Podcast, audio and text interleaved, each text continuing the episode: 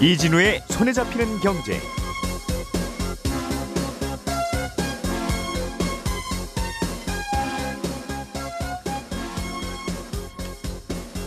안녕하십니까 이진우입니다. 정부가 네이버나 카카오 토스 같은 핀테크 업체들이 금융 상품을 소비자들에게 소개하면서 특정 상품만 콕 찍어서 추천하고 가입까지 그 자리에서 할 수 있게 하는 것은 불법이다 이렇게 문제 삼았습니다. 아, 그 바람에 네이버나 카카오의 주가가 이틀째 크게 하락했는데요. 관련해서 어제 금융당국과 플랫폼 업체들이 긴급 간담회를 가졌습니다. 이 자리에서 어떤 얘기들이 오고 갔는지 그리고 앞으로 플랫폼 업체들이 풀어야 할 숙제는 뭔지 짚어보겠고요.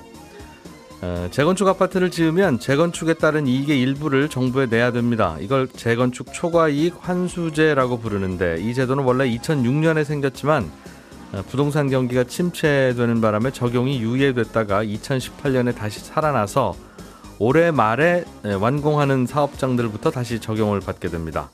음, 그러자 몇몇 재건축 조합에서 이 제도가 부당하다면서 집단 행동에 나서기로 했고 이렇게 되면 재건축 단지들의 사업 진행이 늦어지게 될 수도 있다는 전망이 나오는데 오늘은 이 내용도 자세하게 좀 들여다 보겠습니다.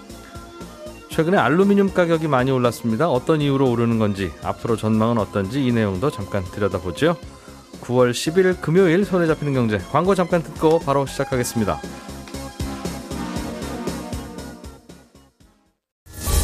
오늘의 뉴스를 프로파일링 합니다. 평일 저녁 6시 5분 표창원의 뉴스 하이킥.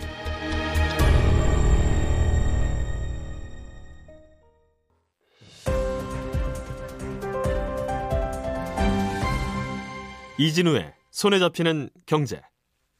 예, 놓치면 안 되는 경제 뉴스들 그리고 알아두면 좋을 만한 경제 뉴스들을 뽑아서 정리해 드립니다. 행복자산관리연구소 김현우 소장 그리고 손에 잡히는 경제 박세훈 작가 오늘은 안승찬 경제전문기자도 함께합니다. 어서 오세요. 안녕하세요. 네, 안녕하세요.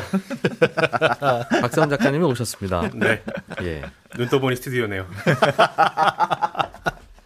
피곤하시죠? 네. 아, 휴가병, 휴가병이 생기신 것 같아요. 휴가병. 네.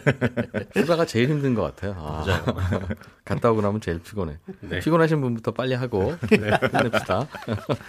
박 작가님이 준비해 오신 소식은 알루미늄 가격이 많이 올랐다고. 네. 이거 며칠 전 뉴스인데. 네. 휴가 갔다 와서 감을 잃었네요. 휴가 동안 있었던 일입니다. 이거 그 기니에서 뭐 쿠데타 나서 그렇다는 거죠. 거죠. 그것만 가지고 설명이 안 된다라는 게 아, 지금 그래서 네. 알겠습니다. 얼마나 올랐어요? 지난 3년 정도 보면요. 가격 가장 낮았던 게 2020년 4월인데 당시 가격이 톤당 한 100, 1,700달러 정도 됐거든요. 200만 원. 네. 예. 저점 찍고 그 이후부터는 꾸준히 오르고 있는데 오르는 폭이 꽤 큽니다. 8월 평균 가격이 톤당 2,610달러. 예. 9월 평균 우와. 가격이 8일 기준으로 2,715달러입니다. 음. 알루미늄 가격이 톤당 2,600달러 넘긴 건 2011년 7월 이후의 최고치입니다. 1년만 전에는 톤당 200만 원 하던 게 요즘 300만 원 한다는 그렇습니다. 얘기군요. 예. 왜 올라요? 어, 아까 말씀하신 기니 쿠데타 얘기는 조금 이따 말씀을 드릴 거고요. 예. 상품 가격 오르는 건 결국 수요 공급의 미스매칭 때문인데 일단 수요 쪽부터 살펴볼게요. 코로나19 터지고 나서는 알루미늄 수요가 크게 줄었거든요. 쓸 네. 일이 없으니까. 그래서 가격이 계속 내려가다가 그게 작년 4월에 저점을 찍은 겁니다.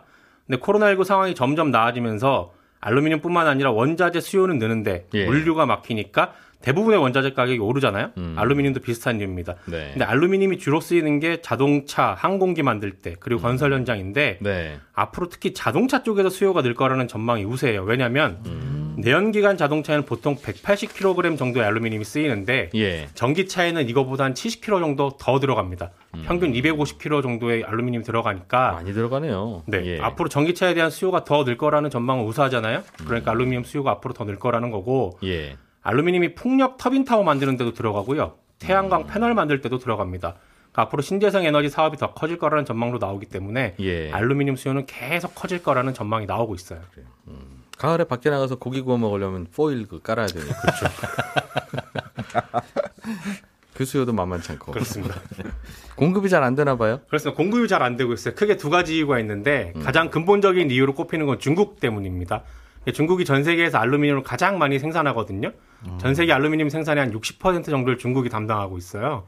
세계 10대 알루미늄 업체 중에 5개사가 중국 회사고 그 밖에 이제 미국의 뭐 알코아, 호주의 리오틴토 이런 것들이 경쟁사이긴 한데 어쨌든 중국 업체들이 가장 많이 만들고 있습니다. 그런데 예, 예. 중국 정부가 알루미늄 생산을 점점 더 줄이는 쪽으로 가고 있어요. 왜 그러냐면 음, 음. 알루미늄이라는 건 보크사이트라는 광물이 있는데 이 광물에 열과 압력을 가해서 알루미나라는 추출물을 만들고 예. 알루미나를 다시 전기 분해해서 만들거든요. 와, 열과 압력을 가할 때도 탄소 많이 나올 거고. 그렇습니다. 전기 분해할 때도 이 전기가 원래 깨끗한 전기가 아닐 거니까 당연히 탄소를 많이 석탄으로 만들기 때문에 예. 이산화탄소 발생을 많이 하는데 예. 중국 정부가 탄소 발생 줄이는 쪽으로 지금 정책 방향 잡고 있지 않습니까? 음. 그래서 철강 생산도 줄이고 알루미늄 생산도 줄이고 있습니다. 그러다 보니까 중국이 작년에 처음으로 알루미늄 생산보다 수입을 더 많이 하는 음. 그런 나라가 됐어요. 네. 그러니 앞으로 알루미늄 공급은 줄 거라는 전망이 나오는 거고 네. 두 번째 이유가 조금 전에 시작하면서 말씀하셨던 기니에서 쿠데타 발생하는 바람에 음. 요 기니에서 알루미늄 만드는 보크 사이트를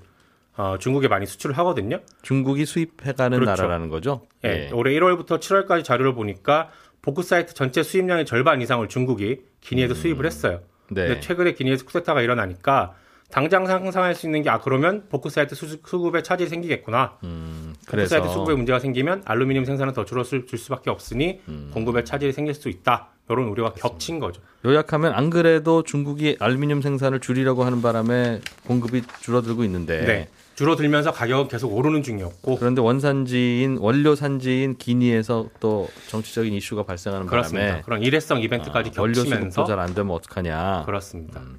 기니 말고 다른 곳에서 수입해오다 쓰면 안 됩니까? 이 보크 사이트를? 그 전 세계에서 보크 사이트가 가장 많이 매장된 곳이 기니인데 네. 사실은 기니보다 더 많이 생산하는 나라는 호주입니다. 생산량으로만 음. 보면 호주가 1등이에요. 예, 예. 그리고 그다음이 인도네시아인데 인도네시아는 지금 코로나19 상황이 워낙 심각해서 보크사이트 채굴도 잘 안 되고 음. 채굴을 한다고 해도 수송도 잘 안 되기 때문에 중국이 손을 뻗을 수 있는 건 결국 호주입니다. 네. 근데 한국 언론에서 나오는 보도들을 보면 미중 갈등 국면에서 호주가 미국 편 드는 바람에 지금 호주하고 중국하고 사이가 아주 안 좋다. 예. 그러니 호주에서 보크사이트를 수입하는 건 쉽지 않다. 음. 이게 한국에서 나오는 보도고요. 네. 어제 홍콩 매체인 사우스 차이나 모닝 포스트에서 보도한 걸 보면 다른 얘기를 합니다. 중국은 최근 몇 년간 안정적으로 호주에서 보크사이트를 수입해 왔고 음. 호주와의 무역 분쟁에서도 보크사이트 수입에는 영향이 크지 않았다라는 음. 내용이에요. 실제로 중국이 작년에 수입한 보크사이트의 한 30% 정도는 호주산이었거든요. 예. 그래서 만약에 기니에서 수입이 힘들어지면 음. 호주에서 수입을 아마 더 늘릴 거다라는 네. 게 사우스 차이나 모닝 포스트의 결론인데 어느 쪽이 맞을지는 좀 더 지켜봐야 할 것 같습니다. 중국하고 호주하고 사이가 아주 안 좋아져서 작년부터 네. 어, 석탄, 철광석 이거는 안 사 쓴다고 네. 내가 너희들한테 이걸 사면 정말 사람이 아니다 이러면서 안 사는데 네. 보크 사이트는 계속 필요하고 있습니다. 어. 그건 많이 필요한가 봐요. 그럼 마치 어, 저 어, 동네 중국 음식점하고 사이가 틀어져서 네. 근데 저희 가서 절대 짜장면을 안 사 먹어. 네. 짬뽕은 매일 가서 네. 먹어.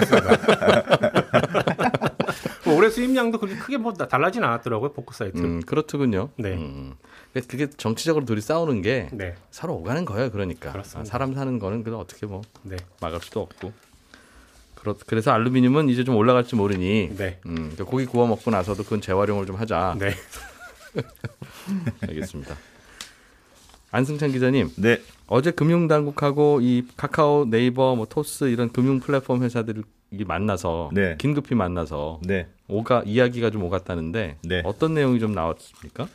뭐 기본적으로 비공개 간담회여서 뭐 아주 구체적인 내용이 공개되진 않았습니다만 이제 알려진 바를 보면 이제 업체들이 좀 유예 기간을 좀 달라 이렇게 요청했다고 알려져 있습니다. 이제 왜냐하면 그 업체들 입장에 지금 이제 금융당국의 입장은 금융 플랫폼 회사들이 하는 뭐 금융 상품을 추천한다거나 음. 뭐그 판매해서 수수료를 받는다거나 하는 게 다 중개 행위에 해당되고 네. 중개 행위는 금융 소비자법 대상에 해당되고 그러니까 음. 너희는 라이선스를 안 받으면 이거 하면 안 된다. 이게 이제 금융당국 입장이잖아요. 그럼 당장 뭘 어떻게 좀 바꿔야 되는 건데 음.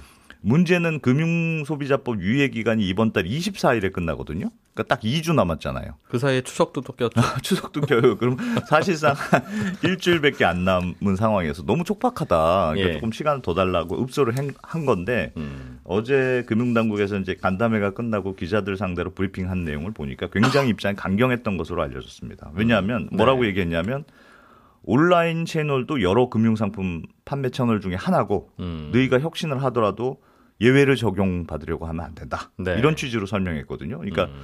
24일 예외 그 유예 기간이 끝나면 무조건 너희도 바꾸든지 음. 라이선스를 따든지 안 그러면 금소법 위반 처벌 대상이 된다 이런 입장을 강경하게 밝힌 것으로 보이고요. 예. 어, 어제 관련해서 고승범 금융위원장이 굉장히 의미심장한 발언을 하나 했는데 동일 기능 동일 규제의 원칙을 지키겠다 이렇게 말했거든요. 그러니까 음. 너희가 하는 일은 결국 금융회사들 하는 일이고 네. 그러니까 지금까지는 혁신한다고 좀 눈 감아주거나 아니면 좀 잘한다 잘한다 해주거나 음. 앞으로는 그런 거 없고 금융회사들하고 똑같은 잣대로 똑같이 규제하겠다. 음. 뭐 이렇게 나온 거여서 네. 조금 변화가 불가피한 것 같습니다. 음. 회사 입장에서 보면 아이씨 그분이 변했다. 허니문이 끝났다. 네, 그런 거죠. 볼 수도 있을 네. 것이고 소비자 입장에서 보면 네. 이게 정확히 뭘 잘못했다는 건지 네. 즉 이렇게 이렇게는 하지 말아라라는 게 금융당국의 입장이고 예. 그게 절대 해서는 안 되는 건 아니고 하려면 중개업, 판매업 등록을 하고 해라. 그렇습니다. 라는 거니까 네. 안 한 상태에서는 뭘 하지 말라는 겁니까 구체적으로? 그러니까 이런 거예요. 그러니까 그 중개업에 해당되는 걸 하면 마치 너희가 라이센스를 안 받았는데 너희가 판매하는 것처럼 보이도록 하면 안 된다. 이게 큰 원칙입니다. 그러니까 아. 보이기 보이는 것 자체가 예. 사람들이 실제로 뒤에서는 자회사가 하거나 등록된 데서가 한, 한다고 하더라도 보이는 음. 것 자체가 완전히 다른 회사가 하는 것처럼 보여야 된다. 아. 아니면 너희가 직접 라이센스를 받든지 음. 그렇게 하는 거예요. 그래서 예. 어제 그 엊그제 금융당국에서 나온 보도자료 보면 이런 그 문구가 있습니다. 글씨를 크게 하거나 음. 화면 색깔을 바꾸거나 이런 음. 식으로 해서는 위법 상황을 벗어날 수 없다 이렇게 아예 돼 있어요. 음. 뭐 이렇게 색깔 잠깐 바꾸는 거 정도는 안 되고 지금은 예를 들어서 카카오로 들어가면 예. 그 여러 가지 금융 상품을 판매하는 데 있어서 계속 노란색 바탕이니까 그렇습니다. 마치 내가 카카오에서 가입하는 것처럼 다 보인다는 거예요. 어, 어 그런데 네. 사실은 그게 아니라 카카오도 어딘가에서 떼어오는 금융 상품이니까 네. 그 회사 거라는 걸 알려줘야 되는데 네. 우리는 그냥 팔기만 해요. 음. 우리한테 책임 묻지 마세요를 정확히 알려줘야 되는데 예. 그럼 노란색 대신 파란색으로 바꾸고 네. 우리는 절대 이거에 파, 그 파는 게 아닙니다라고 글씨를 크게 써도 안 된다. 그것 그것만으로는 안 된다는 거. 지금도 사실은 잘 보면 이거는 카카오페이 증권에서 하는 겁니다. 음. 이건 어디 어디 보험 판매 대리점에서 하는 거예요. 써 있긴 써 있어요. 예. 그 정도 가지고는 안 돼요. 그럼 우리가 글씨를 좀 키우면 될 거 아니겠습니까? 잘 보이게. 네. 그 정도도 안 된다. 어떻게요? 그래서 근본적으로는 라이센스를 받아, 받으라는 취지인데 아. 지금 조금 어려운 점이 뭐냐 물론 카카오페이의 경우에도 보험 판매 대리점, 뭐 증권회사 라이센스를 자회사가 가지고는 있어요. 네. 근데 금융회사 여기 입장에서 그래도 너희가 하는 것처럼 보이니까 자회사로는 안 된다는 거잖아요. 네. 근데 문제가 이제 보험 대리점은 그 저, 현재 법에서 전자금융 사업자는 보험 판매 대리점 등록이 불가능하게 되어 있습니다. 그러니까 이거는 고쳐주겠다고는 했는데 너희도 등록할 아. 수 있겠다고 얘기는 하고 있는데 언제 될지는 아직 모르고 또 증권사도 마찬가지고 증권사이거나 투자 권유 대행인 등록을 해야 되는데 투자 대행인 등록은 또 개인만 되거든요. 그러니까 이것도 잘 안 되고. 음. 그래서 결국은 어떻게 해야 되냐면 자회사가 라이센스가 있으니까 내가 뭘 이렇게 누르면 완전히 자회사로 넘어가는 것처럼 보이게 만들어야 되는 상황으로 변화될 가능성이 높아요. 그러니까 카카오는 자회사도 노랗잖아요. 자회사도 그래서 아마 이런 식으로 우리가 뭘 누르면 예. 그 안에서 사이트 안에서 결제가 이루어지고 상품을 검색하고 할 수 있는 게 아니고 음. 뭘 누르면 완전히 그 카카오페이 증권이라든가 보험 판매 대리점을 아예 넘어가는, 넘어가는 식으로 걸로. 만들고 음. 그거를 가지고 아마 그 금융당국에 보여줄 거예요. 그래서 이게 뭐 우리가 이렇게 해도 되겠습니까? 이 정도면 소비자가 오인하는 상황이 아니겠습니까? 하면 숙제 검사를 받고 확실히 넘어간 것처럼 느껴지게 어, 확실히 느껴가는 것처럼 넘어진다고 하면 그래 그럼 이 정도면 됐다. 아, 니면안 됐다. 이런 식으로 아마 어, 바뀔 가능성이 높고 다만 이제 그래서 펀드와 보험은 그런 식으로 변할 것 같고 대출 비교 서비스는 지금 뭐 그나마 혁신금융 서비스 사업자로 선정돼서 하고 있는 것이기 때문에 예. 요거는 지금하고 좀 비슷하게 유지될 가능성이 높다. 이렇게 음. 지금 예상이 됩니다. 알겠습니다. 소비자 입장에서는 변하는 건 일단은 9월 말까지는 뭔가 사이트가 변할 수도 있고 예. 특정 사이트는 문을 닫을 수도 있고 예. 어, 그 이후에 또 바뀌게 된 것이다. 그렇습니다. 알겠습니다. 오늘도 또 주식시장이 열리는 바람에 두 회사 주가는 또 어떻게 될지 봐야 되겠어요. 아, 어제 오늘 많이 예. 내렸어요. 예. 아 그제하고 어제. 예. 김현우 소장님이 준비해 오신 소식은 네. 재건축 초과이익 환수제라고 하는 제도가 우리나라에 그동안 있었는데 네. 실제로 부담금을 내는 건 이제 이번이 거의 처음이다. 거의 처음이죠. 예전에 한번 뭐 하긴 했다가 또 흐지부지 하긴 맞습니다. 했는데 음. 이렇게 많이 나올 줄은 몰랐다는 게 그 아파트 새로 재건축한 분들의 입장 일, 주장입니까? 일단 1번이 그건데요. 그거 네. 외에도 구조적인 문제가 있다라는 겁니다. 일단 음. 재건축 초과익 환수제 생소하신 분들 위해서 잠깐만 설명을 드리면 네. 재건축하면 전보다 집값이 오르잖아요. 음. 그런데 그 집값이 일정 부분 이상 올라가면 그 부분은 반납해라. 아, 그런데 그 일정 부분 이상이라는 건 재건축을 하지 않았어도 자연스럽게 상승한 부분 그리고 재건축에 들어간 비용 이걸 네. 빼고 1인당 평균 3천만 원이 넘으면 그 넘어간 부분에 대해서 최대 50%까지 누진해서 내라라는 건데요. 음. 아, 이게 이제 준공 승인 후에 3개월 이내 지자체에서 조합에 부과를 합니다. 예. 그러니까 지금 재건축이 완료돼서 준공 승인 나서 입주하는 단지가 생겼거든요. 음. 그럼 이제 3개월 내에 해당 지자체에서는 거기에 부과를 하겠죠. 요만큼 분담금 내세요라고 하면 특별한 이의 신청, 심사 신청을 하지 않으면 그 이후로부터 6개월 이내에 각 조합 원들은 음. 어, 분담금을 부담금을 내야 됩니다. 그래서 예. 아마 연말까지는 그 부담금이 통지될 아파트들이 늘어날 것 같은데 음. 이게 이제 재건축을 시작할 때 이제 이제 들어가 저 그 삽을 뜨기 전에 얼마 정도의 부담금이 나올 거다 초과이익 환수제로 인해서라고 음. 해서 예상했던 시점이 2018년 초였어요. 그런데 그때 당시에 비해서 집값이 또 많이 올랐죠. 그러니까 음. 당시에 추측하고 아 이 정도의 부담금을 내겠구나 한 음. 것보다도 조금 더 많이 올랐다는 게 일단은 눈에 보이는 음. 어, 문제가 불만이 될 수가 있고요. 그 네. 외에도 이제 구조적인 문제가 조금 발생할 수가 있습니다. 그 결국은 재건축하기 전하고 네. 재건축하고 나서 하고 네. 집값이 많이 오를 텐데 그렇죠. 많이 오른 거에서 재건축 안 했어도 오를 만한 부분은 빼고. 빼고. 어, 그리고 공사비도 남한이 당연히 들었을 테니까 그렇죠. 그것도 빼고. 네. 거기에 5천만 원도 빼주고. 3천만 원. 아, 3천만 원 빼주고. 빼주고. 그리고도 돈이 당연히 더 남았을 테니까 네. 그 돈은 나라하고 반반 나누자. 네, 그런 느낌입니다. 어, 그런데 어, 생각보다 너무 많이 올라서 네. 그 반반 나누는 게 예. 너무 많습니다. 너무 많습니다가 일단 1번 불만이 될 수 있고 이게 아직 판 게 아니라 그냥 갖고만 있는 거고 서류상으로만 오른 건데도 내야 된다는 게 좀 부담스러운 모양이네요. 네. 그리고 2번은 양도세도 내죠. 나중에 그 집을 팔 때도. 예. 그런데 이게 살짝 또 문제가 되는 게 재건축 전보다 후가 올랐잖아요. 네. 그럼 그 전이 언제고 후가 언제냐?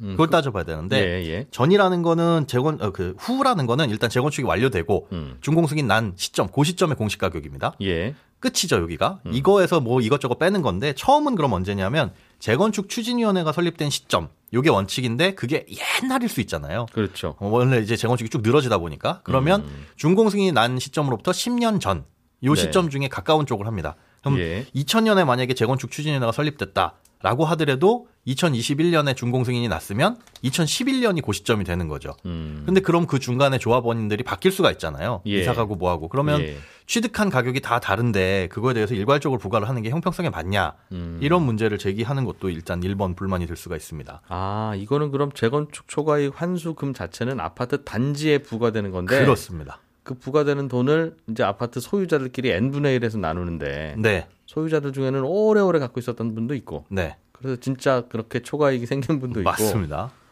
나 이거 아파트 부수기 바로 직전에 샀는데 네.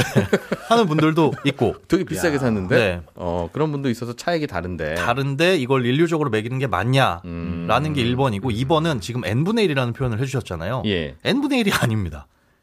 그러니까 이게 지자체에서는 이 조합에 야 이 조합 이 단지에서는 이만큼을 내셔야 됩니다라고 통지를 해주면 음. 그걸 개인별로 얼마씩 내야 되는지 누가 결정하냐면 조합에서 결정을 해요. 예. 그런데 이 재건축하기 전에 아파트 면적도 다를 거고 음. 후에 받은 아파트 면적도 다를 것이고 네. 아까 말씀드린 대로 그 시점도 다를 거고 아. 그리고 심지어 그 안에 아파트만 있으면 모르겠는데 누구는 상가를 가지고 있었을 것이고 그런데 이거를 측정을 할 때는 아, 주택에 대한 가치만 따지거든요. 예. 재건축 전에 주택에 대한 가치만 그러다 보니까 음. 상가 가치는 굉장히 낮게 평가가 돼요. 네. 그러면 처음에 가치가 낮게 평가되고 나중에는 똑같이 높은 가치로 평가되니까 상대적으로 똑같은 아파트 면적을 받았다고 하더라도 음. 상가 가셨던 분들은 더 많은 부담금을 내야 될 수도 있는 문제가 생기는 거죠. 굳이 까다롭게 안에서 그렇게 나누면 그렇죠. 20평 가진 분하고 40평 가진 분하고 얼마나 차이 나게 나눌 거냐. 그 부분에 대해서도 기준도 너희들이 알아서 해라 조합이. 어, 40평 가진 분은 똑같이 한 채씩이니까 똑같이 내야죠라는 네. 거고. 그리고 똑같이 한 채로 아. 나는 상가 가지고 있다가 아파트 받았는데 이건 어떻게 할 거냐 이런 기준을 조합에서 알아서 하다 보니까 음. 이게 조합 내에서 또 조합원들 간의 분쟁이 생길 수가 있다는 거죠. 예. 어, 그 부분에 대한 가이드라인이 사실은 전혀 없고 그래서 이런 부분들 때문에 재건축 조합 어제 54개가 연대를 결성해가지고 재건축 초과이익 환수제 어쨌든 법이 통과되고 합헌 결정은 났으니 위헌이 아니라는 결정은 났으니 예, 법 이걸, 자체가 문제라고 할 수는 없는데 네, 음. 5년간 좀 유예를 해달라. 라는 음, 내용으로 지금 주장을 하고 있습니다. 5년 후에는 내겠다는 말씀이실까요? 어, 글쎄요. 그 자세한 내용까지는 아직은 음. 안 나왔는데요. 어제 그 연대가 결성돼서 예. 일단 지금 당장에는 이런 어떻게 나눠야 될지에 대한 틀도 없으니까 5년. 네. 음. 시간을 좀 달라라는 부분이 핵심입니다.